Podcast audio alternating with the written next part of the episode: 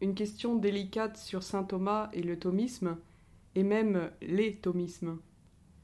Selon votre opinion, qui est ou qui sont les thomistes qui ont assuré la réception la plus fidèle de l'œuvre thomasienne Comment peut-on faire une lecture fidèle de saint Thomas et tenir compte en même temps des apports des thomistes? Pourquoi la proposition thomiste du Père Chenu a-t-elle rencontré tant de difficultés? Et qu'en est-il des relations entre Chenu et Gilson? Votre question est aussi vaste que délicate, et elle risquerait de nous entraîner bien loin. Il n'y a aucun doute qu'il faut parler de thomisme au pluriel. Mais je ne me hasarderai pas à dresser un palmarès suivant leur plus ou moins grande fidélité au maître.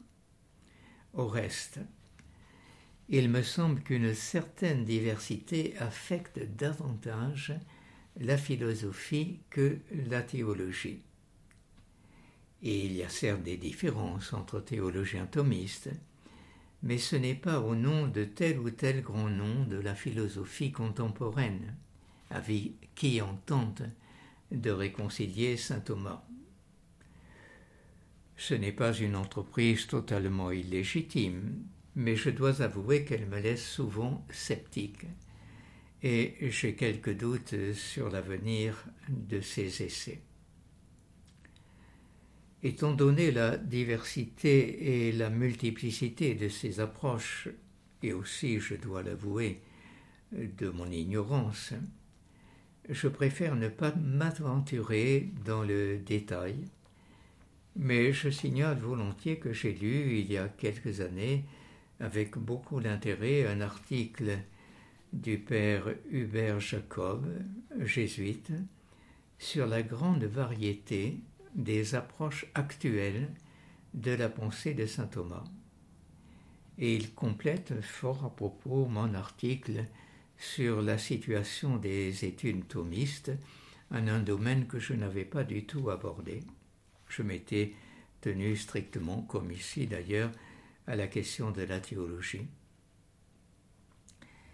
Quant aux difficultés rencontrées par euh, la proposition du Père Chenu de lire saint Thomas de manière plus historique,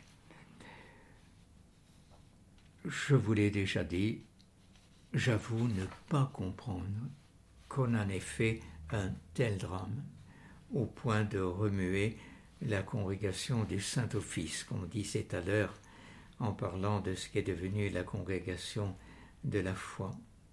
Au contraire, l'application de la méthode historico-critique de plus en plus pratiquée dans l'étude de saint Thomas, apporte tous les jours la preuve de sa fécondité.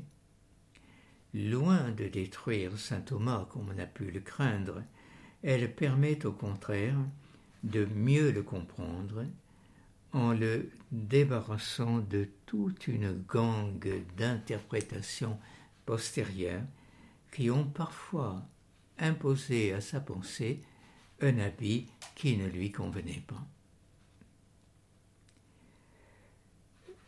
Euh, votre question sur les relations entre Gisson et Chenu m'aurait encore embarrassé il y a peu de temps, car je n'avais vraiment pas de lumière spéciale à ce sujet.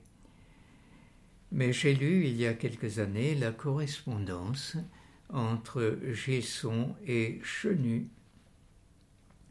publié et très bien annoté par un auteur que je ne connais pas autrement, Francesca Murphy, dans la revue thomiste en 2005. Ce sont quelques soixante lettres qui s'échelonnent sur une quarantaine d'années. Elles témoignent d'abord de l'estime en laquelle se tenaient réciproquement ces deux hommes, et ils s'avouent mutuellement les emprunts qu'ils se sont faits l'un à l'autre. Il me semble d'ailleurs que Chenu doive plus à Gilson que l'inverse. Ces lettres disent aussi l'amitié croissante qui les a liés longtemps, et elles jettent une lumière personnelle sur les grands débats intellectuels, politiques et ecclésiologiques auxquels ils ont été mêlés de près. Elle se termine cependant sur une note très mélancolique. Comme beaucoup de grands esprits de son temps, le père de Lubac par exemple, Gilson a très mal vécu le bouleversement intellectuel et religieux, liturgique notamment, de l'après-Vatican II. Ce n'était pas la faute du Concile, et je dis bien après Vatican II, lu de plus près, il aurait pu éviter euh, certains de ces errements. Et donc, Gilson regrette amèrement que Chenu ait été partie de ce mouvement. Je crois pour ma part qu'il a été plus ou moins euh, manipulé. Enfin, peu importe. Gilson assure toujours Chenu de son affection, mais cela lui était très douloureux. Vraiment, je vous renvoie à ces lettres, elles sont du plus haut intérêt.